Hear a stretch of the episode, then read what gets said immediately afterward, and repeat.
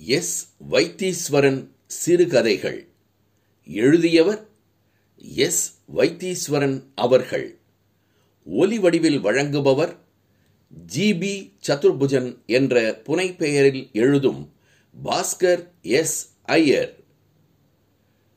அம்மா பார்த்த சினிமா. முத்துவேலன் புரண்டு புரண்டு படுத்துக் கொண்டிருந்தார். தூக்கம் வரவே இல்லை. மனதிற்குள் காட்சிகள் ஒவ்வொன்றாக முன்னும் பின்னுமாக ஒலியும் ஒளியும் மாதிரி ஓடிக்கொண்டே இருந்தது. அந்த நான்காவது ஷாட்டில் ஒருவேளை கதாநாயகனை பக்கவாட்டில் எடுத்திருக்கலாமோ?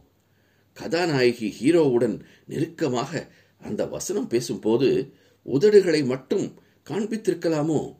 என்றெல்லாம் பலவித சந்தேகங்கள் சலனங்கள் அவருக்குள் பலகீனமாக எழுந்து மடிந்து கொண்டிருந்தன. எப்படியும் அவருடைய இயக்கத்தில் இந்த மூன்றாவது படம் ஓரளவுக்காவது ஓடியாக வேண்டும். இரண்டாவது படம் படு தோல்வி. முதல் படம் ஏதோ அவரே நம்ப முடியாமல் அப்படி ஒரு ஓட்டம் ஓடியது. இன்னும் ஒரு வாரத்தில் படம் வெளியாகப் போகும் தேதியும் அறிவிக்கப்பட்டு விட்டது. இந்த படம் பொறுத்தவரையில் சென்சார் பிரச்சனை இருக்காது என்று நம்பலாம். முத்துவேலன் மீண்டும் புரண்டு படுத்தார். கை கடிகாரத்தை பார்த்தார். மணி ஐந்தாகி இருந்தது. பக்கத்தில் அவர் மனைவி கவலையற்று தூங்கிக் கொண்டிருந்தாள். இவர் அப்படி நிம்மதியாக தூங்கி பல நாட்கள் ஆகிவிட்டன. வெளிச்சம் வந்து விட்டதா என்று வாசலுக்கு போய் சற்று நேரம் நின்று பார்த்துவிட்டு கூடத்துக்குள் நுழையும் போது டெலிபோன் மணி அடித்தது. இந்த நேரத்தில் யார்? ஹலோ? என்றார். அவர் தம்பிதான். கிராமத்திலிருந்து. என்னடா இந்த நேரத்தில்? அம்மா நல்லா இருக்காளா? அம்மாவை பத்தி சொல்லத்தான் ஃபோன் பண்ணினேன். என்ன? என்ன? பதற்றமுடன் கேட்டார் முத்து. அண்ணா காலையில் அம்மாவை பஸ்ஸில் ஏற்றி விட்டுட்டேண்ணா. அங்கே சாயங்காலம் ஆறரை மணிக்கு வந்துடுவாங்க. ஸ்டாண்டுக்கு வந்து கொஞ்சம் கூட்டிக்கிட்டு போயிடுங்க. முத்துவுக்கு மனசு ஜிவ் என்று கொதித்தது. ச்சே ஏண்டா? அம்மாவை இங்கே அனுப்புறதுக்கு நேரம் காலம் இல்லையா? எனக்கு படம் ரிலீஸு ஆயிரம் வேலை இருக்கு ஆயிரம் டென்ஷன் இப்போ தொண தொணப்பா அந்த வயசான விட ஏண்டா இங்கே அனுப்பி வச்சிருக்க? அண்ணா நானும் அம்மா கிட்ட ஆன வரைக்கும் சொல்லி பார்த்தேன். கண் கலங்கி அழுகிறா.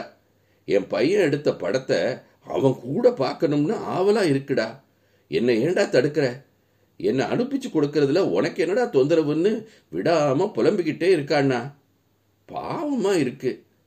என்னடா பாவம். முதல்லயே என்கிட்ட பேச சொல்லியிருந்தா நான் வர வேண்டாம்னு கண்டிப்பா சொல்லியிருப்பேன் இல்லையா? பாவம்னா முத்து பட்டென்று போனை வைத்துவிட்டு திரும்பினார். அவர் மனைவி பின்னால் நின்று கொண்டிருந்தாள். கேட்டியா? சேதிய? பாவம். ஆசைப்படுறாங்க.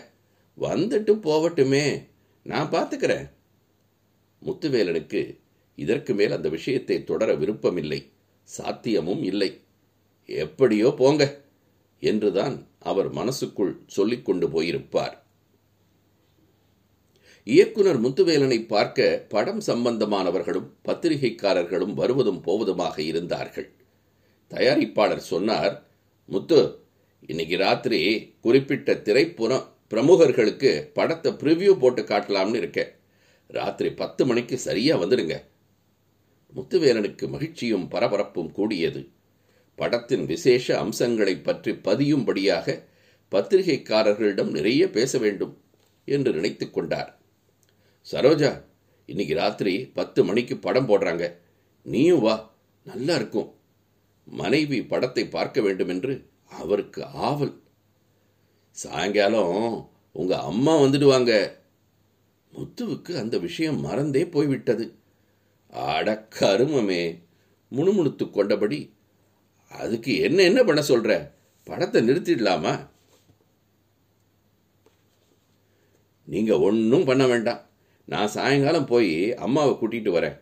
ராத்திரி அம்மாவையும் படம் பார்க்க அழைச்சிட்டு வரேன். நீங்க உங்க வேலையை பாருங்க. முத்துவேலனுக்கு மறுபேச்சு சொல்வதற்கு எதுவும் இல்லை. இரவு படம் ஓடிக்கொண்டிருந்தது. முத்துவேலன் ஓடிக்கொண்டிருந்த படத்தை விட பார்ப்பவர்களின் முக உணர்வுகளை இருட்டில் கண்டறிய பாடுபட்டுக் கொண்டிருந்தார். அடிக்கடி பின் வரிசையில் உட்கார்ந்திருந்த அவர் மனைவியையும் அம்மாவையும் ஒரு பார்வை பார்த்தார். பார்த்த போதெல்லாம் அம்மா அரை கண் மூடிக்கொண்டிருந்ததாக தோன்றியது. இங்கே வந்து தூங்குறதுக்கு இவ்வளவு பிடிவாதமா வரணுமா? படம் முடிந்தது. அவரவர்கள் முத்துவிடம் கைகுலுக்கிவிட்டு போனார்கள். படம் பிரமாதமாக இருப்பதாகத்தான் எல்லோரும் சொல்லிக் கொண்டு போனார்கள். எல்லோரையும் சந்தித்து பேசிவிட்டு வீடு திரும்புவதற்கு நள்ளிரவுக்கு மேல் ஆகிவிட்டது.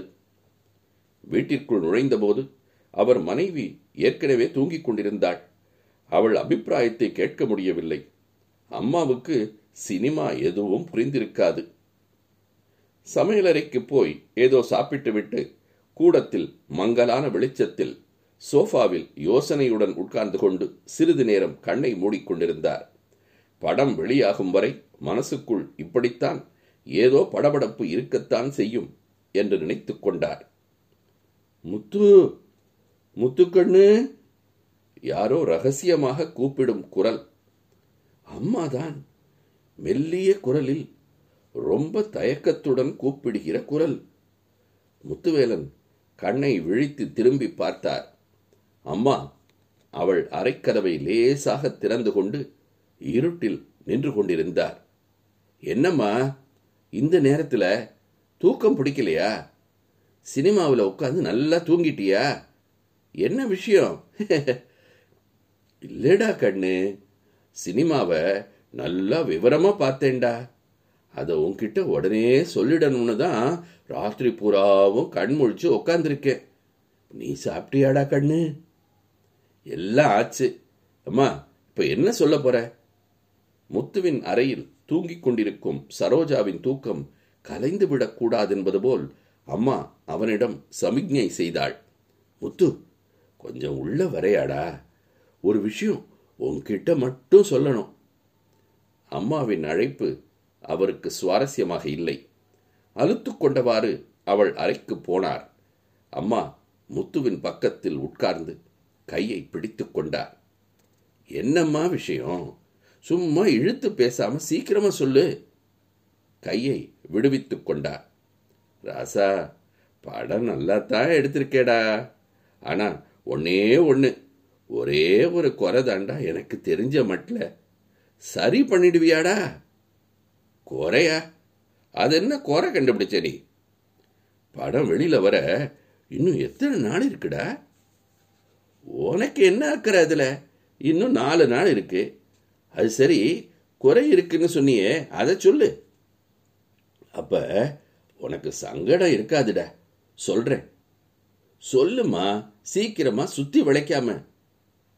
ஏண்டா சின்ன வயசுல உனக்கு எத்தனை தடவை நரகாசுரன் கதை சொல்லியிருக்கேன் ஞாபகம் இருக்கா? ஆமா அதுக்கு என்ன இப்ப? கதை பேசுறதுக்கெல்லாம் இப்போ நேரம் இல்லை. சீக்கிரம் சொல்லுமா?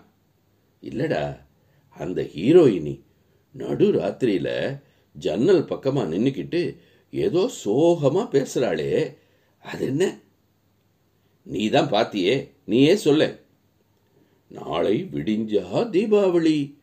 ஊரெங்கும் ஜகஜோதியா இருக்க போற இந்த நேரத்துல என் வாழ்க்கை மட்டும் ஏன் இருண்டு போயிட்டுது? அப்படின்னு கண்ணுல நீரோட பேசுறாளே அந்த சீனத்தான் சொல்றேன். அட பரவாயில்லையே அம்மா டயலாக கரெக்டா கவனிச்சிருக்கியே. அது சரி அதுல என்ன குறைய கண்டுபிடிச்ச?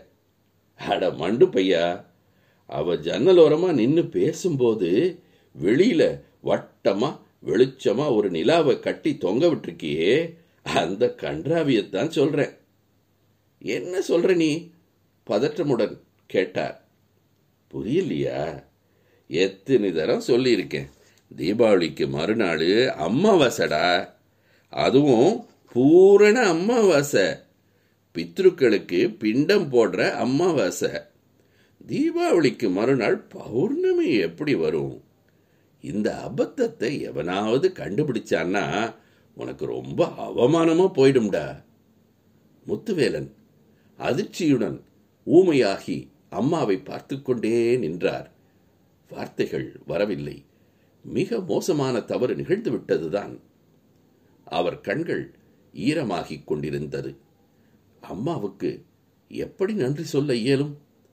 அம்மாவின் கையை பிடித்துக்கொண்டு தலை குனிந்து நெற்றியில் வைத்துக் கொள்ளும்போது அவர் மனைவி பின்புறம் நின்று பார்த்து கொண்டிருந்தாள்.